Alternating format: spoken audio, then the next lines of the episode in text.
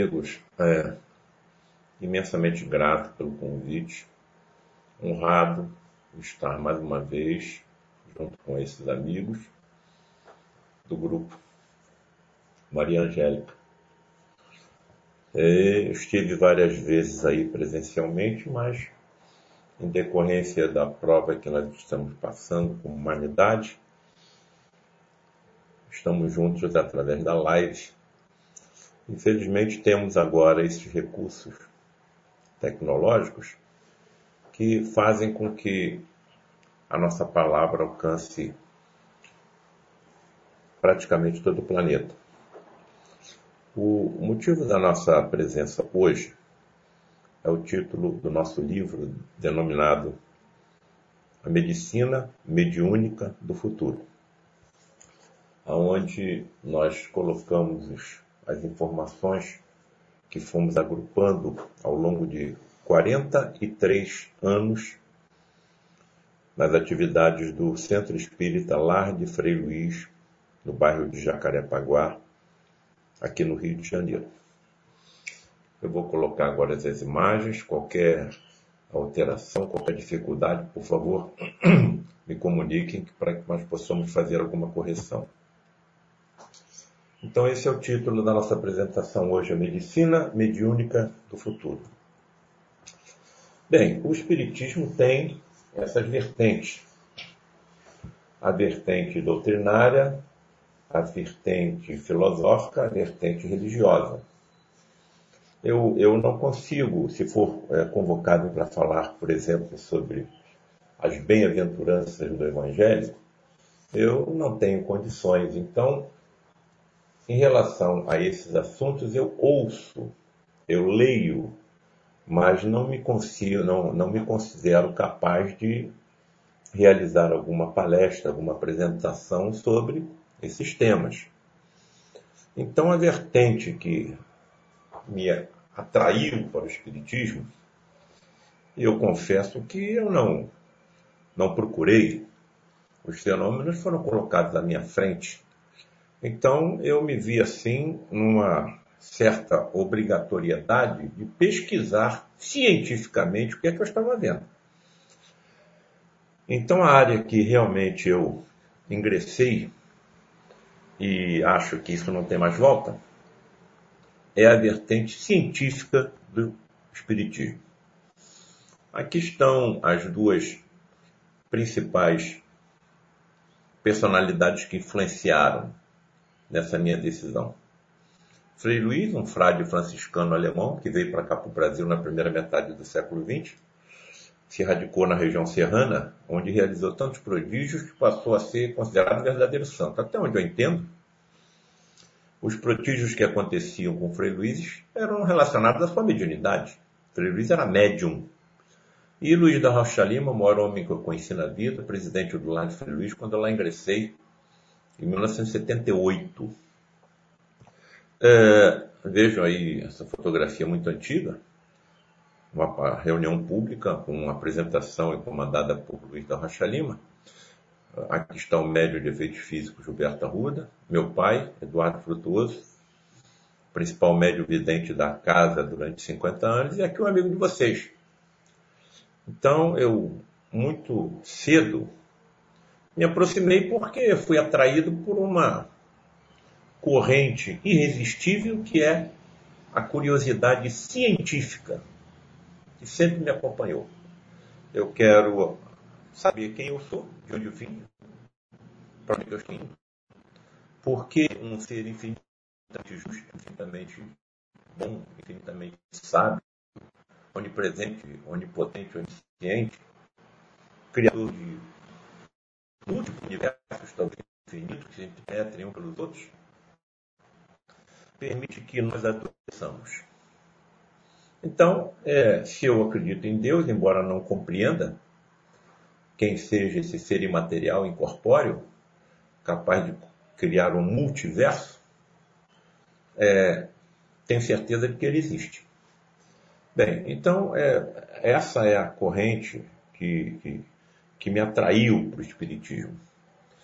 É claro que eu não me considero um ser perfeito. Muito pelo contrário, muito pelo contrário. Estou engatinhando ainda no escuro. Mas continuo, pelo menos, nessas décadas, a ver uma pontinha de luz lá no fim do túnel. E a principal informação que me foi trazida, que nos foi trazida pelo Consolador Prometido, é o que hoje me sustenta. Eu sou imortal. Eu existirei para sempre. Não é a primeira vez que eu estou aqui, nem será a última. Quantas nações habitei, quantos idiomas falei, quantas correntes religiosas pertenci, quantas profissões eu já assumi, quantas etnias, é, quantos regimes de governo. Percebam que aqui está a solução para todas as intransigências, para todas as intolerâncias, para todas as desavenças, para todas as guerras que assolam a humanidade. O que é judeu hoje pode ser palestino amanhã, o que é palestino pode nascer judeu. Então, por que a, a intolerância? E outro homem que também, outro personagem que também influenciou decisivamente na minha, na minha vertente de ingresso na ciência da espiritualidade, na mediunidade, foi Jorge Andréa, um dos maiores escritores do Espiritismo, desencarnado com 100 anos de idade, e essa frase me acompanha sempre. Todo aquele que vislumbra uma rota ou pensa que está caminhando em nova estrada, tem por obrigação comunicar os seus pensamentos à sociedade onde milita. Qual é a sociedade onde principalmente eu milito? A sociedade médica. E, assim, levantamentos recentes nos informam que 80% dos meus colegas não conseguem acreditar em nada além da matéria tangente. 80% dos meus colegas não conseguem acreditar em nada além da matéria física, e isso tem explicação. Eu sou cirurgião. Há 46 anos eu abro corpos. Hoje, muito menos que trabalho com cirurgias minimamente invasivas, introduzindo mini câmeras de televisão dentro das cavidades físicas dos corpos dos meus pacientes. E sejam nas cirurgias convencionais ou minimamente invasivas, eu nunca encontrei o espírito, nunca encontrei a alma. Então, é, me parece que é uma das principais motivações que afastam os meus colegas dos templos de algo pregado pelas religiões, que são muito importantes, porque ainda nos falta comprovação científica. Ainda nos falta comprovação científica. Mas isso é só questão de tempo. A ciência e a tecnologia nunca evoluíram tão rápido quanto no século XX e no século XXI. A, a área que eu atuo, a medicina, nós já estamos usando, por exemplo, a antimatéria no escrutínio do corpo humano. Nós já estamos usando é, exames chamados tomografia por emissão de pósitrons. O que são pósitrons? Elétrons com carga positiva. Então, daqui a pouco, a nossa sensibilidade é, tecnológica estará tão profunda que detectará a existência do componente energético, extrafísico, espiritual, imortal, transmissor da vida ao corpo físico. E aí você vai matar quem se não existe morte? E como é que você se sentirá do outro lado da vida encontrando aquele que você assassinou? Então eu vejo uma importância muito grande na ciência, na comprovação de tudo que as religiões pregam como verdade. O que, que nos falta? As comprovações lógicas e racionais de que tudo isso é verdade. E aí eu passo a acreditar, não porque algum sacerdote me disse que é assim, algum ente querido me disse que é assim, eu acredito porque sei que é assim. É, então, eu poderia ser comparado a um Tomé moderno. Tomé, coloca as suas mãos aqui nas perfurações dos cravos, nos meus punhos, que me pregaram na cruz. Está percebendo? Coloca agora sua mão aqui, Tomé, na perfuração da lança de Longinos que atravessou meu tórax quando eu estava crucificado. Então sou eu, sou eu mesmo. Você não tem mais como negar. É, o que, que foi colocado à minha frente e que me levou a essa credibilidade agora invencível? Não tem mais como recuar os fenômenos de teletransporte e materialização de espíritos extremamente raros em toda a história da humanidade, com a necessidade de médiums, insisto, extremamente raros em toda a história da humanidade, mas extremamente importantes também, pelas comprovações científicas que trouxeram. É, e que pessoalmente me levaram a acreditar no que hoje eu acredito. Crenças inabaláveis. Eu tive que tomar uma decisão, ou eu volto para a esquerda e nada disso está acontecendo na minha vida, porque ninguém vai se entregar nas mãos de um cirurgião anestesiado que acredita em fantasmas. Principalmente se esse cirurgião confessar que acredita em fantasmas coberto por lençóis. Não é? Esse camarada não pode ser um cirurgião. Ele não, não, não regula bem.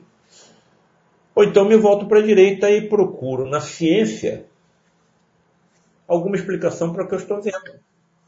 Quando eu me voltei para a ciência, assim, extremamente surpreendido, estarrecido, encontrei grandes nomes que tinham pesquisado, testemunhado, observado, pesquisado os mesmos fenômenos que eu estava vendo e concluíram que tudo era verdade. Um desses nomes, Charles Richer, Prêmio Nobel de Medicina e Fisiologia em 1913, por ter descoberto a resposta anafilática humana. Então, graças a esse homem, milhares de vidas estão sendo salvas nesse momento. E muitos outros. Uh, William Crookes, renomado físico e químico inglês, descobridor dos raios catódicos, do elemento radiante da matéria, do elemento tálio. Então, se eu tenho grandes nomes da ciência que comprovaram os mesmos fenômenos, por que, que eu vou parar de pesquisar, de estudar e, e, e, e de tentar explicar cientificamente como é que isso possa ser, possa acontecer? Bom, vejam uma dessas é, experiências realizadas por Charles, por William Crookes, com o espírito da, da médium Cat King, através da mediunidade de efeitos físicos de uma criança com 15 anos de idade, Florence Cook, inclusive se conseguia a fotografia da entidade teletransportada e materializada, ao mesmo tempo que a médium. Por que, que eu falo teletransportes? Porque até onde eu estou entendendo, quando chegar o momento da minha desencarnação, eu vou passar para um universo paralelo a esse que eu estou habitando. Então, o que as religiões estão chamando de plano espiritual, plano astral, plano espiritual, é o que eu acho. É? Opinião pessoal, sou muito cauteloso. É, é o que a ciência está chamando, que a física está chamando de universo paralelo. Então, o meu corpo físico, é? esse veículo que eu necessito para interagir com esse universo, ele vai se decompor em moléculas, em átomos que serão utilizados em outros corpos orgânicos ou inorgânicos mas a, o meu componente espiritual imortal, a minha consciência, o meu pensamento, será transportado para um universo paralelo ao que eu agora habito. Sob condições especialíssimas, raríssimas, com manipulação de grande quantidade de energia, eu poderei, durante alguns momentos, me teletransportar para esse universo de volta, depois da minha desencarnação, e me tornar visível durante alguns momentos, durante alguns momentos, aos que aqui continuam encarnados. E se um médico, um cirurgião encarnado estivesse presente em uma dessas sessões, e quem se teletransportasse e se materializasse nessa mesma sessão fosse um médico. E se fosse possível o diálogo entre esses dois médicos, um encarnado e outro desencarnado, teletransportado e materializado? E se tais diálogos se prolongassem por 40 anos? Pois foi exatamente o que aconteceu comigo. Tenho certeza absoluta que quando passar para o outro lado da vida, continuarei como profissional da saúde. Não sei se terei mérito de continuar como médico, talvez como enfermeiro, como aconteceu com André Luiz, mas pretendo continuar ligado à saúde, não somente física, mas também espiritual quero entender o que, é esse perispírito. Aliás, extremamente difícil para ser compreendido. Isso pode ser exemplificado pelas palavras de Emmanuel no livro Roteiro, no capítulo Perispírito. Ele diz que tão arrojada é a tentativa de transmitir informações sobre a questão do perispírito aos companheiros encarnados, quanto difícil se faria esclarecer a largata com respeito ao que será ela depois de vencer a inércia da crisálida. Então, eu, por enquanto, só sei que ele existe. Se eu tentar compreender, vou ficar enrolado, vou ficar envolvido em dúvidas e posso não chegar a lugar nenhum. Mas me encontro absolutamente tranquilo, tranquilo, porque sou imortal. Como estará o meu conhecimento daqui a mil anos, daqui a dez mil anos, daqui a cem mil anos, daqui a um milhão de anos? Cada vez acumulando mais conhecimento, mais tecnologia, mais ciência, embasada na sabedoria e principalmente no amor. E quanto melhor eu puder praticar o bem, mais feliz eu me sentirei, porque poderei cada vez melhor colaborar com o Criador, com Deus, no equilíbrio dos seus universos. Então, eu acho que tive obrigação, ao longo de todas essas, essas, essas experiências, de colocando essas informações em público, principalmente a classe médica. É, essa fotografia conseguida no Lac Luiz de um desses médios em transe, eliminando pelos orifícios naturais do corpo o tal fluido denominado ectoplasma por Charles Richer, presente em todo ser vivo, vegetal, animal e huminal, não alcançado ainda pela nossa ciência, que tem a humildade suficiente para reconhecer que só sabe o que acontece em 4% do universo. A ciência não sabe o que acontece em 96% do universo. A ciência não sabe exatamente o que é o magnetismo, calcula exatamente os seus resultados, os seus efeitos, mas não sabe exatamente o que seja. Tanto que a palavra magnetismo é oriunda da palavra magia. Eu me acho que tem, poderia comparar tais energias às chamadas pela nossa ciência, não pelas religiões, pelas civilizações previstas como do tipo 5 os nossos cientistas já acreditam, já acreditam que existe eh, vida permeando todo o universo. Tanto acreditam que as dividem já em quatro grupos. Civilizações do tipo 1, aquelas que sabem como aproveitar de forma inteligente toda a energia do seu planeta, no nosso caso, os vulcões, os terremotos, os ventos, a luz solar, as marés. Civilizações do tipo 2 que sabem como aproveitar de forma inteligente toda a energia provinda da estrela mais próxima, no caso nosso, o Sol, civilizações do tipo 3, que sabem como aproveitar de forma inteligente toda a energia oriunda das estrelas da sua galáxia, no nosso caso a Via Láctea, com no mínimo 100 bilhões de estrelas, e chegam ao assinte de acreditar em civilizações do tipo 4, que sabem como aproveitar de forma inteligente a energia negra, a energia escura, que permeia todo o universo e a nossa ciência nem sabe o que é. E a história não para por aí. Já estão acreditando em civilizações do tipo 5, que sabem como utilizar de forma inteligente toda a energia dos universos paralelos ao nosso. Entraria aí o ectoplasma? A energia utilizada no teletransporte e materialização de espíritos? na organização de próteses ectoplasmáticas que podem substituir e que substituirão na medicina mediúnica do futuro próteses ou válvulas cardíacas defeituosas? E chegam ao absurdo de acreditar em civilizações do tipo 6, que alcançaram tamanha evolução em tecnologia e ciência, eles não falam em sabedoria nem amor eles falam em tecnologia e ciência, que sabem como construir um universo inteiro. Bem, isso vai aos poucos se aproximando das informações trazidas pelo Espiritismo através de comunicações mediúnicas confiáveis. O nosso universo tem 13 bilhões e 700 milhões de anos. Antes do nosso universo existir, então já existiriam inteligências ultra evoluídas fora completamente da nossa imaginação, da nossa compreensão, capazes de construir um universo inteiro. A partir de um átomo, hein? Vejam o que nos aguarda. Vejo que nos aguarda. Não temos tempo de pensar nisso, estamos cuidando da, da nossa sustentação, da sustentação das nossas famílias, da atualização dos conhecimentos que nos permitam ser profissionais, no meu caso médico. Mas é isso que está nos aguardando. Imagino quando isso for assim do conhecimento e da percepção geral da humanidade, ou pelo menos da sua maioria. Vejam uma dessas reuniões do lado de Frei Luiz, uma entidade que aparece à porta da cabine teletransportada e materializada.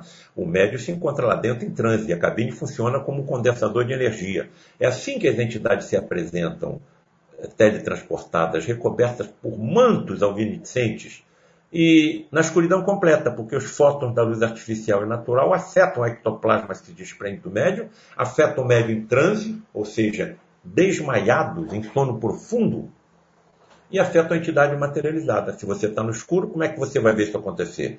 Porque quando a entidade se exterioriza da cabine, se apresenta com bioluminescência, ou seja, produção de luz por um ser vivo, como acontece com os vagalumes, com os pirilampos, com os peixes abissais, com bactérias oceânicas. Então todo mundo vai ver.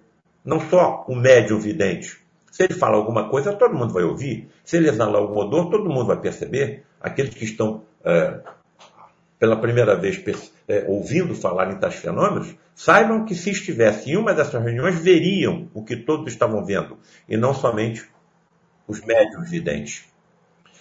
É, esses mantos cobrindo as entidades é que me levaram a acreditar que as antigas histórias de fantasmas cobertos por lençóis teriam origem nos fenômenos de teletransporte e materialização de espíritos. Tamanha foi a quantidade de informações que eu me vi obrigado a botar isso em público. Através de quê? Livros.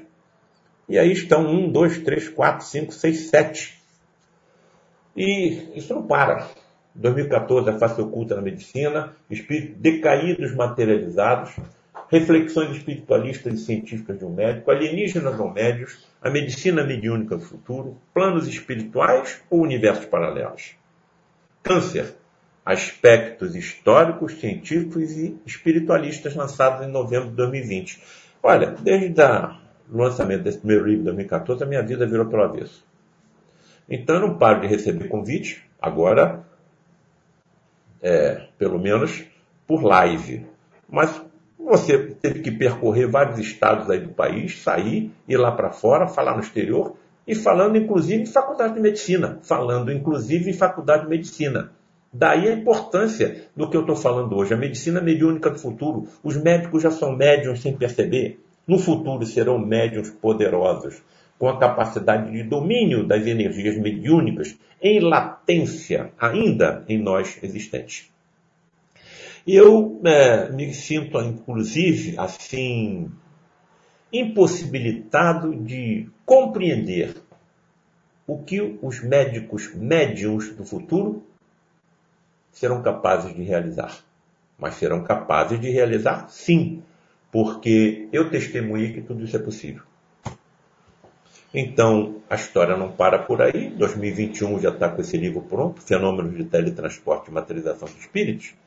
E quem sabe, em 2022, já está ruminando aqui na minha consciência inteligência artificial e mediunidade. Ou um outro título, genética e mediunidade. Até onde eu entendo, a mediunidade está incrustada em algum ponto do nosso ADN, ainda não alcançado pelos nossos geneticistas. E se esse ponto ou essa região do ADN com 3 bilhões de bases for detectado pelos nossos geneticistas, poderá ser acelerado pela engenharia genética em evolução na fase atual que nós nos encontramos, é, evidentemente moral e elevadamente utilizada, eu confesso aos senhores, mais uma vez colocando opiniões pessoais, que eu não vejo retorno nesse caminho. Isso vai acontecer. Então, esse é o nosso livro de hoje, A Medicina Mediúnica do Futuro. Aqui está a fotografia do Frederic von Stein, um dos médicos que mais se teletransportavam e se materializavam no lar de Frei Luiz, com os quais nós pudemos, com ele materializado, confabular, trocar informações. O que, que ele está fazendo do outro lado? Ele está atuando como cirurgião? Numa dessas, dessas conversas, o Frederic me disse que a ele era possível realizar 600 intervenções por dia? Que ciência é essa? É, me parece que está se descortinando à nossa frente, trazida pelo Espiritismo kardecista cristão, o Consolador prometido por Jesus, uma ciência assustadoramente mais profunda e complexa do que tudo aquilo que nós possamos imaginar. Não é saber, não.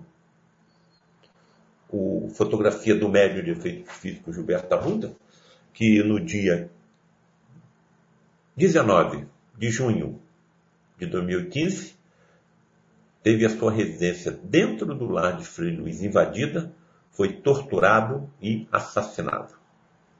Desde esse dia não temos mais efeitos físicos no lar de Frei Luiz, mas completou-se seis décadas em que tais fenômenos aconteceram.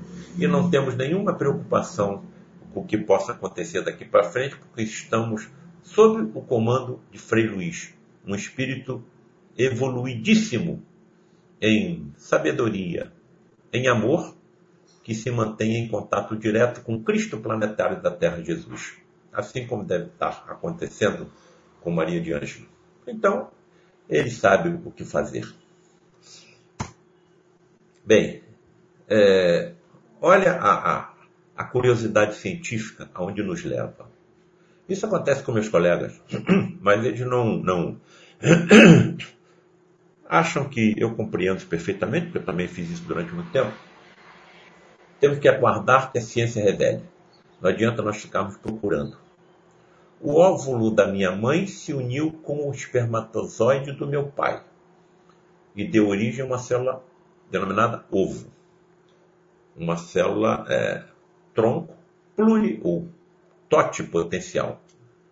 E essa célula dá 2, dá 4, dá 8, dá 16, dá 32. De repente, na formação embrionária do nosso corpo, uma dessas células absolutamente igual às demais se transforma numa célula do fígado, outra numa célula do estômago, outra numa célula do olho, outra numa célula da pele, outra no osteoblasto, outra no neurônio. Se são células absolutamente iguais, o que estaria comandando essa diferenciação em células tão diferentes uma das outras. A epigenética, a ação do meio ambiente sobre cada uma delas, impossível de explicar tal fenomenologia. Então, vou usar uma metáfora que utilizo sempre aos meus alunos, que eu dou aula em duas faculdades, na UERJ e na Souza Marques, quando explico coisas óbvias. Salta aos meus olhos, agride a minha fronte, aperta o meu nariz e puxa a minha orelha, que tem que existir uma forma extrafísica comandando esta evolução e a conformação do nosso corpo. E nós sabemos, essa forma se chama-se perispírito, e que já está sendo usada, utilizada, estudada, estudada pelos nossos cientistas com outro nome, campos morfogenéticos. Bem, as informações preciosas que nos chegam por via mediúnica me dizem que para cada célula do meu corpo físico, eu tenho uma célula no meu perispírito.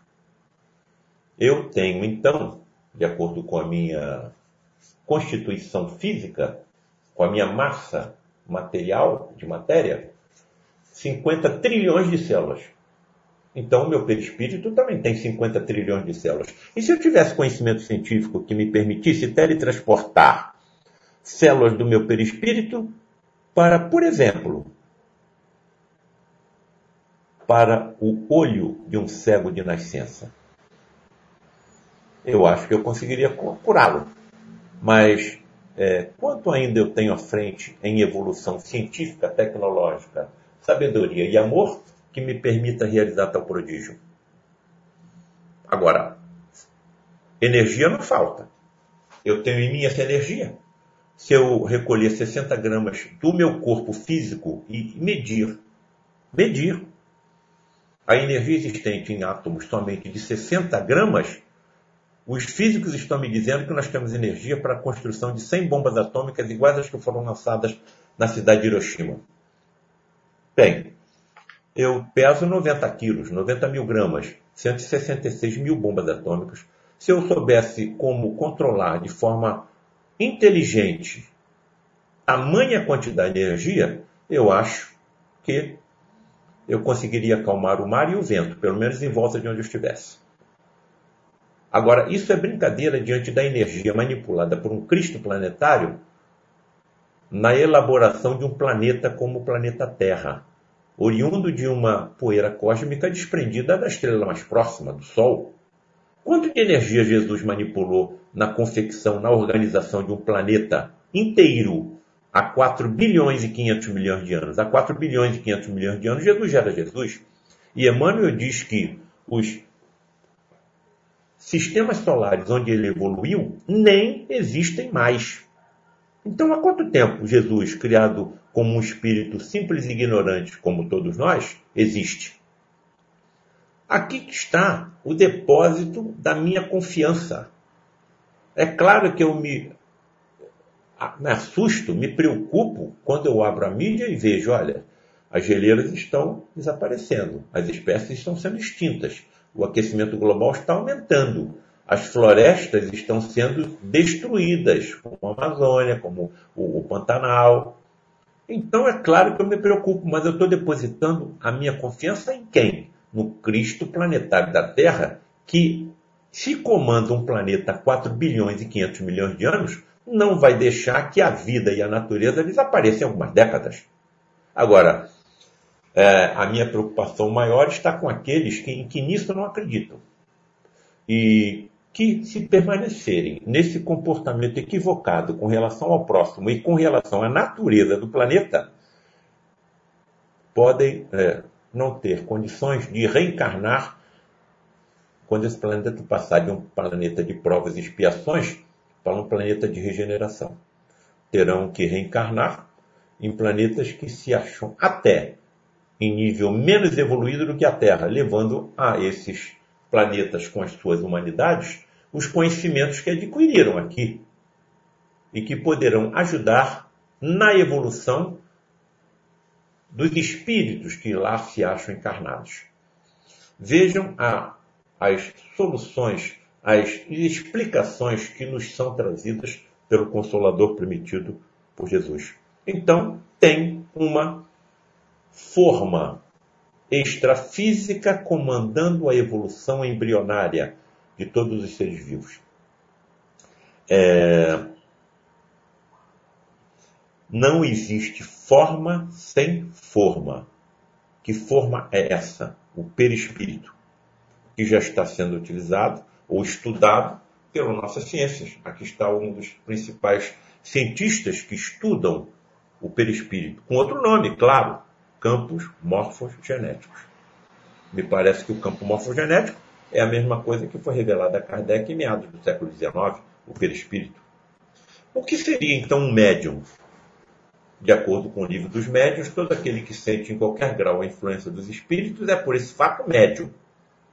Essa faculdade é inerente ao homem. Então, quem é médium é doente. A mediunidade não é uma doença. Não constitui, portanto, um privilégio exclusivo. Todos podemos então ser médiums, com mais ou menos potência. Até onde eu entendo, essa potencialidade mediúnica, ou seja, os médios declarados, são aproximadamente 7% dos humanos. É informação trazida do livro Experiências Psíquicas Atrás da Cortina de Ferro. É, existe uma, uma palestra feita pelo Divaldo Pereira Franco, em que ele nos informa que quatro grandes vertente de espíritos estão reencarnando na Terra. Primeira vertente, espíritos altamente evoluídos no ramo da justiça. Talvez estejamos, mesmo com grande dificuldade, perceber que isso já esteja acontecendo no nosso país. Talvez. Segunda vertente, espíritos altamente evoluídos no ramo da arte. Olha, nós estamos entrando aí no Google e vendo crianças com 3, com 4, com 5 anos já executando sinfonias em piano e violino e aí por fora. O pé da criança nem alcança o, pé o pedal do piano. Aprender aonde? No ventre materno? Terceira vertente, espíritos altamente evoluídos no ramo da engenharia, engenharia e que trarão soluções para uma série de problemas que a nossa humanidade enfrenta. E essa solução será para todos e não para o pugilo dos mais ricos, os mais poderosos. E uma quarta vertente que eu conheço, que eu considero a mais importante, espíritos altamente evoluídos no ramo da mediunidade. Somos 7% hoje de médiuns declarados. E como formos, e quando formos 20%, 30%, 40%, os cientistas vão ter que se voltar para o fenômeno, porque terão médios dentro de suas casas. Seus filhos serão médios. Então, me parece que essa é a estrada que nós estamos caminhando. O que há de diferente entre um médium declarado e um humano que não apresente essas características mediúnicas? É, essa é a conclusão que a ciência também está chegando. A glândula pineal, a glândula epífise, já sendo considerada o órgão da mediunidade. E determinadas experiências, feitas inclusive no Brasil, estão demonstrando que a presença dos chamados cristais de apatita na glândula epífise ou pineal capta e expele campos de energia. Quanto maior o número de cristais de apatita em uma glândula pineal, maior a capacidade de captação e exteriorização de campos energéticos. O que estaria de, determinando o número de cristais de apatita na minha glândula pineal? A minha genética.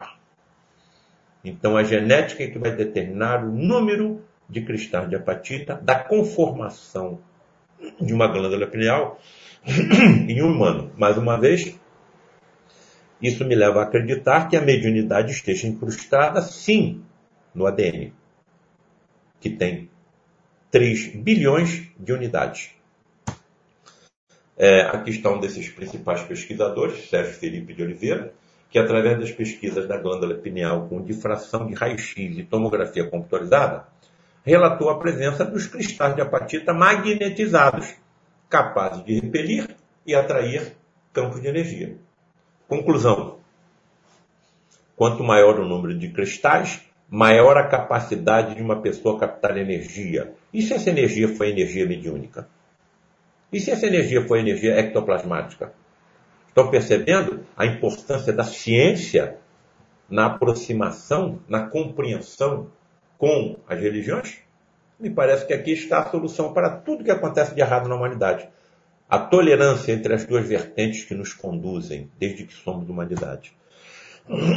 Então, um médium com um número considerável de cristais de apatita em sua glândula pineal poderia captar e utilizar de forma inteligente suas energias físicas e extrafísicas, como as ectoplasmáticas? E se esse médium fosse um médico? Uma das mais impressionantes ocorrências que comigo aconteceram no de Frei Luiz foi em 1978, quando eu cheguei.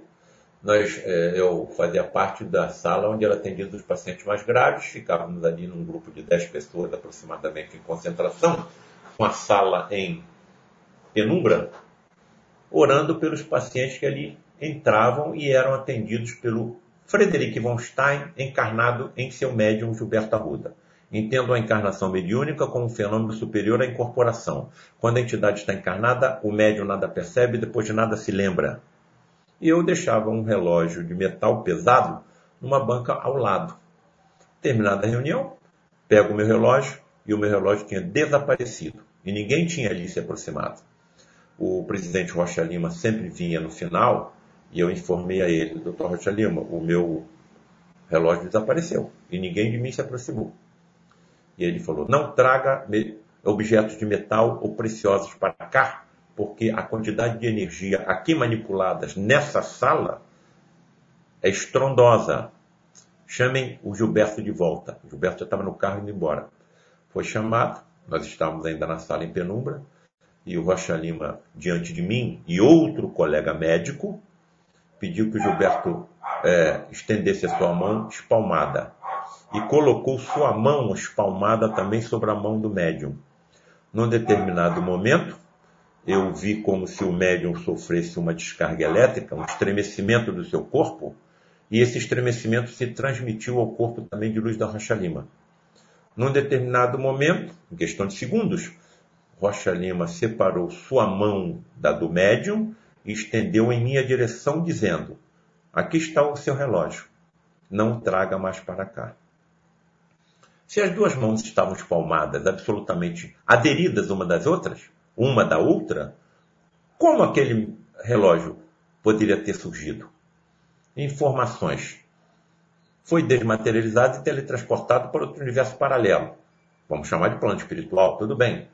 E sob condições dificílimas, foi recuperado. Quantos átomos existem em um relógio de metal? Como é que foi possível é, controlar tamanha quantidade de energia? existe um princípio chamado princípio de, é, é, de Heisenberg, em que diz que é impossível, impossível, segundo o princípio de Heisenberg, você detectar ao mesmo tempo a velocidade e a localização de uma partícula subatômica. Então, quantos elétrons existiriam naquele relógio a ponto de serem controlados de forma inteligente, inteligente para o teletransporte da peça de um universo para o outro? Estão percebendo o que está sendo colocado na nossa frente? E se eu tivesse conhecimento que me permitisse, assim como aconteceu com o meu relógio, desmaterializar um cálculo de vesícula de um paciente, de um cálculo no rim, de uma placa de ateroma em uma artéria coronária, de um corpo estranho, de um parasita, de um tumor cerebral. Estão percebendo que está se descortinando na nossa frente? a medicina mediúnica do futuro, em que os médicos saberão controlar tamanha quantidade de energia de forma inteligente, e os ultrassentidos que eles terão, como por exemplo a vidência, a vidência, a, a visão por transparência, a visão microscópica, a visão ultramicroscópica, a utilização dessas energias na substituição de peças defeituosas, como válvulas cardíacas, e substituindo-as por prótese de ectoplasma, Paulo César, calma. Se controla. Você tem certeza que você está é, absolutamente é, dono da, do, do seu comportamento mental? Tenho, porque eu vi ao longo de 40 anos tudo isso acontecer. E eu não estava sozinho. Outros colegas médicos estavam comigo. Então, acho que aí está a frase de Jesus. Vós todos sois deuses. Aqueles que acreditarem nas minhas palavras farão as mesmas obras que eu faço e outras maiores ainda. Então ele conseguia acalmar o mar e o vento. Será que eh, na hora que eu controlar as energias físicas e extrafísicas existentes em mim, saberei como fazer isso? E fique a imaginar o que eu não farei como um cirurgião em próximas encarnações. a energia, então, em 7 octilhões de átomos presentes só no meu corpo físico, seria suficiente para iluminar, iluminar o estado do Rio Grande do Sul por 161 anos. Olha a energia só física existente em mim, em nós. Aí eu fui chamado para falar em Portugal sobre esse fenômeno. Aí pensei comigo aqui, ó, sobre esse assunto, fui por falar em Portugal. Aí pensei aqui comigo, quantos portugais cabem dentro do Rio Grande do Sul? Três e meio. Então, a materialização de um espírito de 85 quilos, a materialização de um espírito de 85 quilos seria suficiente para iluminar Portugal quase pelo mesmo tempo que nós existimos como terra por eles, por eles descoberta. Quem comanda tamanha quantidade de energia? E eu via entidades entrarem dentro da cabine, se desmaterializarem e, em questão de segundos, outra entidade se materializar e sair. É, dois principais motivos são utilizados pelos mentores espirituais do planeta para que tais fenômenos tão raros, insisto, aconteçam. Primeiro, atendimento de pacientes graves que a nossa medicina pouco pode ajudar, principalmente cancerosos, que, como o acaso não existe, é a área que eu mais atuo. Eu sou cirurgião geral e sou cirurgião oncológico. A maior parte dos pacientes que eu opero são cancerosos. Segundo, lampejos relâmpagos, clarões no horizonte do que será a medicina mediúnica do futuro, quando os médicos serão poderosos médiums. Por que os médicos de hoje não conseguem realizar as curas mediúnicas, por exemplo, é, realizadas por Jesus?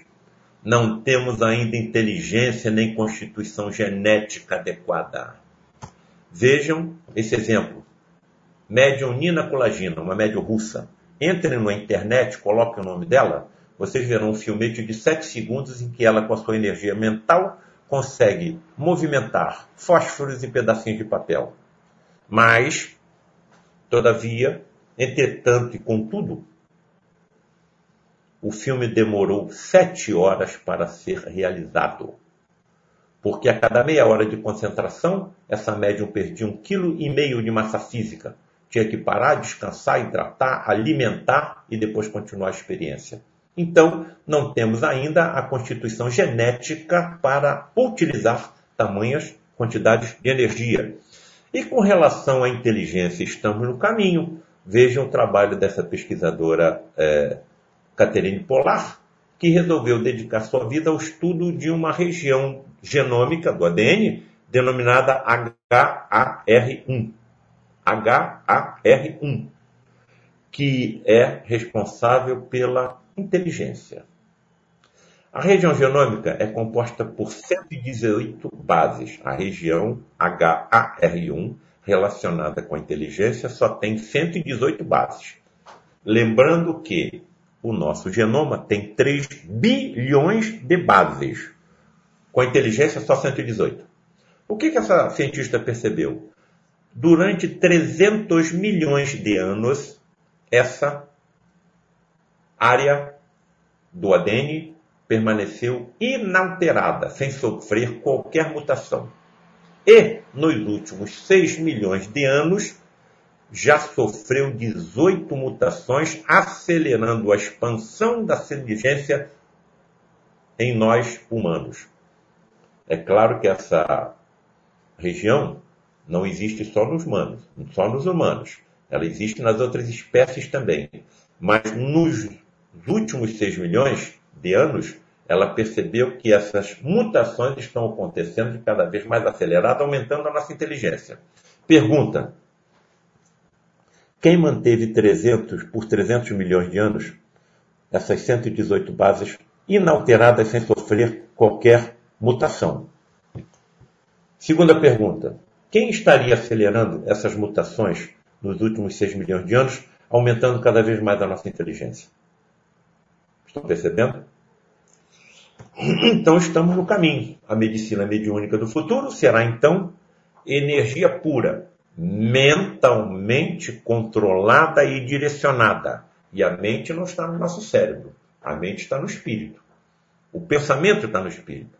O cérebro capta as informações mentais do espírito. Então nós estamos evoluindo como espíritos a mesma energia que o médico Jesus utilizava em seus procedimentos. Quem tocou minha veste? Senhor, estamos no meio de uma multidão.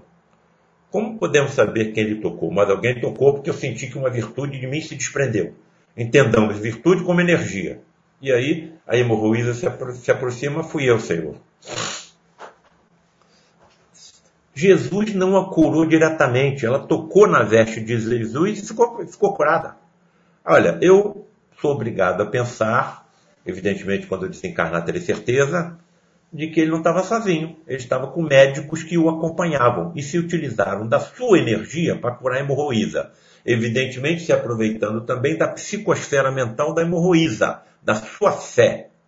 Então criou-se a, a, a ambiência adequada para que aquela hemorroísa, que perdia sangue pelas suas hemorroides, fosse curada. Com relação ao ao servo do centurião, ele estava localizado a quilômetros de distância. O centurião só soube que ele tinha sido curado no dia seguinte. Se Jesus não foi até lá, quem curou? Novamente, eu sou levado a acreditar que ele estava acompanhado por médicos que, mais uma vez, se aproveitaram das suas energias e da força mental, não somente do centurião, mas também do seu servo. Bem, Olha, o que eu vou dizer agora, ninguém mais vai me convencer do contrário. nenhum médico da Terra que honra a sua profissão está sozinho. Nem os que não acreditam nisso. Porque a vida está na borboleta, não está no casulo. E nós, como médicos, só sabemos cuidar do casulo. Quem é que está cuidando da parte mais importante? Médicos que nos acompanham e que fogem aos nossos pobres cinco sentidos. E ouso afirmar, ouso afirmar, que muitos dos sucessos que nós temos com os nossos pacientes não teríamos sem essa ajuda. Imponderável aos nossos pobres sentidos. Nesse raciocínio, o que será possível então ao médico médium do futuro? A percepção do mundo espiritual pela evidência, a captação das orientações dos médicos espirituais pela intuição nítida e clara audiência, a visão por transparência. Quantos diagnósticos eu faria se eu tivesse visão por transparência? Não chegou o momento, porque se todos os médicos tivessem visão por transparência, todas as empresas que fabricam os, os, os, os aparelhos que nós utilizamos no diagnóstico dos nossos pacientes fechariam as portas e nós causaríamos uma multidão de desempregados. A visão microscópica, a visão ultramicroscópica é capaz de ver a célula por dentro, as organelas celulares, em que nós só podemos ver com microscópios eletrônicos com 500 mil vezes de aumento da imagem? Não tenho condições emocionais para ter visão microscópica nem ultramicroscópica. Não teria controle emocional estando dentro de uma sala de cirurgia e vendo as miríades de micro-organismos presentes nas paredes, nas roupas minhas e dos meus assistentes, sobre a superfície do paciente que eu vou operar, eu não teria condições emocionais. Então, por mais esterilizada que seja uma sala de cirurgia, sempre haverão ali micro-organismos. Não tenho ainda condições emocionais para ter a visão microscópica e ultramicroscópica. Cirurgias hiperfísicas, aquelas que ultrapassam os limites físicos do corpo humano e chegam ao perispírito, sede de uma multidão de doenças que nós, como médicos da Terra, estamos tratando como efeitos, não sabemos as causas.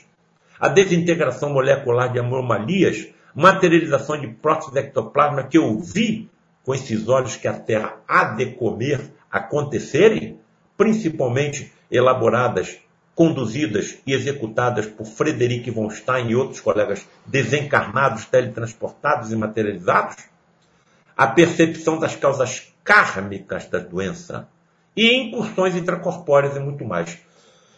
É, não é fácil de. Vocês já imaginaram eu falar isso num congresso médico? Eu acho que eu seria apedrejado. Eu acho que eu seria preso. Eu acho que o meu, o meu diploma seria caçado. Eu provavelmente seria internado em algum hospício. Esse camarada não pode ser cirurgião. Mas eu sou cirurgião. Então eu não posso ser um alucinado. Eu vi isso acontecer. Esse livro estava quase pronto. E eu pensei comigo, será que eu encontro algum médico ou médica que seja médium e me diga o que acontece com ele dentro de um centro cirúrgico, numa sala de cirurgia, num ambulatório, numa enfermaria, num consultório? Tem uma médica muito, assim, discreta, muito é, gentil, lá no Lar de Frei Luiz, já está conosco quase há 10 anos, e me aproximei e fiz o convite ela aceitou com uma condição: não coloque o meu nome no livro. Perfeitamente, não coloco. Fiz 16 perguntas, ela começou a me responder. A resposta que ela me dava era que tudo, tudo que eu já tinha colocado no livro, ninguém sabia que eu estava escrevendo livro nenhum. Ela diz que entra numa sala de cirurgia, entra num centro cirúrgico, ela vê mais médico desencarnado do que encarnado. Nenhuma das equipes está sozinha. Enquanto estamos cuidando do corpo físico, eles estão cuidando do corpo extrafísico, do espírito, do perispírito. Ela se vê rodeada, ladeada por dois mentores, ela chama de mentores. Um médico à esquerda e outro à direita. Penetra na sala de cirurgia e a sua visão adquire transparência. Ela vê o corpo do paciente por dentro. Ela ingressa no corpo do paciente, vê os órgãos por dentro, adquire visão por micro, microscopia e ultramicroscópica, vê as células, penetra na célula, vê cromossoma, vê gene. Por isso ela não queria colocar o nome dela no, no, no, no livro. Colocamos um pseudônimo. Eu acho que eu teria a mesma conduta.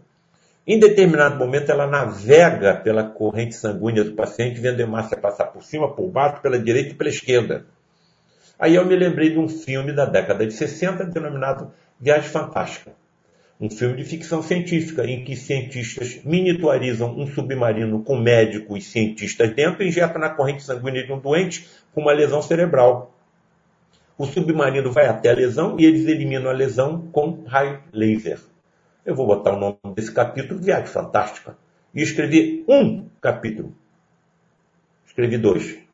E ela ainda falou para mim: Olha, Paulo César, o que eu estou te contando não é nem um milésimo do que acontece comigo. Então, caminhando já para o final da nossa apresentação, a fotografia da minha neta Isabela. Né? É... Quando ela estava com minha nora, com 3 para 4 meses, foi picada pelo mosquito da Zika e a minha neca adquiriu a microcefalia. Está com 5 anos. Bem, é, é curioso, né? Como isso acontece. Logo comigo, agora pesquisadores lá de São Paulo pegaram o mesmo vírus da Zika e injetaram em ratos, apresentando tumores malignos cerebrais o mesmo vírus da Zika que causa a microcefalia da minha neta e de mais de 3 mil crianças, eliminou completamente os tumores malignos cerebrais que acometem crianças. Já começaram os testes em humanos e estamos aguardando o resultado. Então, me parece que só o Espiritismo pode explicar isso. Estamos empolgadíssimos, ficamos tão emocionados que a cada fase da pesquisa nós nos abraçávamos Vimos que o vilão pode ser um benfeitor, lembra a pesquisadora Mayana Zatti. Só o Espiritismo explica isso. Esses espíritos devem ter vindo com uma bagagem kármica e uma bagagem missionária, trazendo solução para um grande problema para os nossos neurocirurgiões. Então, a ciência sem a religião é manca e a religião sem a ciência é cega. Aqui está a solução para todos os problemas da nossa humanidade a aproximação entre a ciência e as religiões. E termino com um breve relato de um cirurgião cardiovascular lá de Mato Grosso do Sul. Prezado doutor Paulo César, meu nome é CV.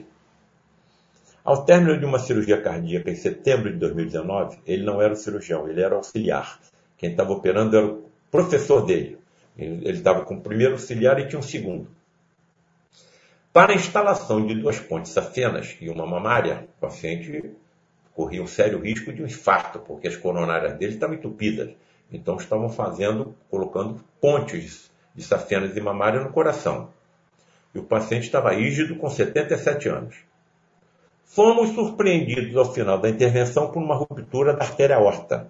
A artéria aorta cardíaca é a maior artéria do coração. A cirurgia estava pronta rompeu a artéria aorta cardíaca, jogando sangue no teto, com consequente quadro hemorrágico incontrolável. E ele ainda teve a gentileza de mandar um vídeo mostrando o que estava acontecendo. Olha a quantidade de sangue jorrando pela aorta rompida. Já imaginaram o que um cirurgião passa no momento desse? E a cirurgia estava pronta. Eles iam fechar o tórax do paciente quando rompeu a aorta. Passadas duas horas em luta desesperada e esgotada todas as tentativas para estancamento da hemorragia, sem sucesso, o professor já tinha dito o seguinte: olha, esse paciente está perdido, não tem mais nada que nós possamos fazer. Tudo que era possível ser feito foi feito. Não há como mais você fazer com que uma hemorragia dessa pare. Vamos, vamos fechar, o paciente vai falecer, vamos comunicar a família, ver o que, que aconteceu, explicar o que, que aconteceu e acabou. Né? Então, é, vamos ver então o que aconteceu. Neste momento, depois de duas horas de luta, lembrei dos seus livros onde o senhor diz que nós médicos nunca estamos sozinhos, que há sempre entidades superiores nos apoiando e nos guiando. Pedi então em pensamento que se existisse alguém ali me apoiando, que me fosse mostrada alguma solução para aquele caso aparentemente insolúvel. E propôs ao professor uma solução. De onde veio essa solução? Imediatamente uma ideia surgiu em minha mente e foi adotada. Inicialmente o professor não quis aceitar, já fizemos tudo, mas resolveu aceitar a sugestão do aluno. Para surpresa de todos, em menos de dois minutos, dois minutos, depois de duas horas de luta, o sangramento foi sendo contido e o paciente salvo sem qualquer sequela. Ó, oh, amigos aí do Centro Espírita Maria de Ângeles, se coloquem na minha situação e me ajudem a raciocinar. Continuo nessa estrada ou pulo fora? Eu continuo escrevendo livro, tentando alcançar os meus colegas médicos e vendo, por exemplo, que os estudantes de medicina estão fundando ligas de espiritualidade e saúde nas escolas médicas do nosso país, onde seis universidades já têm esse assunto como cadeira obrigatória, ou desisto? Vejam quem estão fundando essas ligas, não são a direção, nem são os professores. São os alunos. E me parece que são gerações de novos espíritos que estão chegando e incumbidos de grandes transformações na área em que eu atuo. Aí está a fotografia do, do seu amigo, na atuação. Então eu não entro em nenhuma sala de cirurgia, nem centro cirúrgico, sem colocar na minha mente essa imagem. Nunca estarei sozinho, nem nenhum dos meus colegas da Terra estará sozinho. Estaremos sempre acompanhados e peço a Deus que, se me for possível, que eu possa fazer a mesma coisa com algum dos meus colegas quando eu desencarnar, atuando na sua mente, orientando, siga para a direita, siga para a esquerda, cuidando da parte extrafísica dos pacientes sob seus cuidados. Eu, me parece que isso me traz assim um alívio, não é? Um consolo muito grande diante do que me aguarda depois da minha desencarnação. E tudo isso eu adquiri com certeza absoluta no lar de Frei Luiz. E coloco aqui o, aqueles que estiverem interessados em se aprofundar no assunto que nós colocamos, o site do Frei Luiz e da livraria Joana de Ângeles, que é, mandam para qualquer lugar do planeta os nossos livros.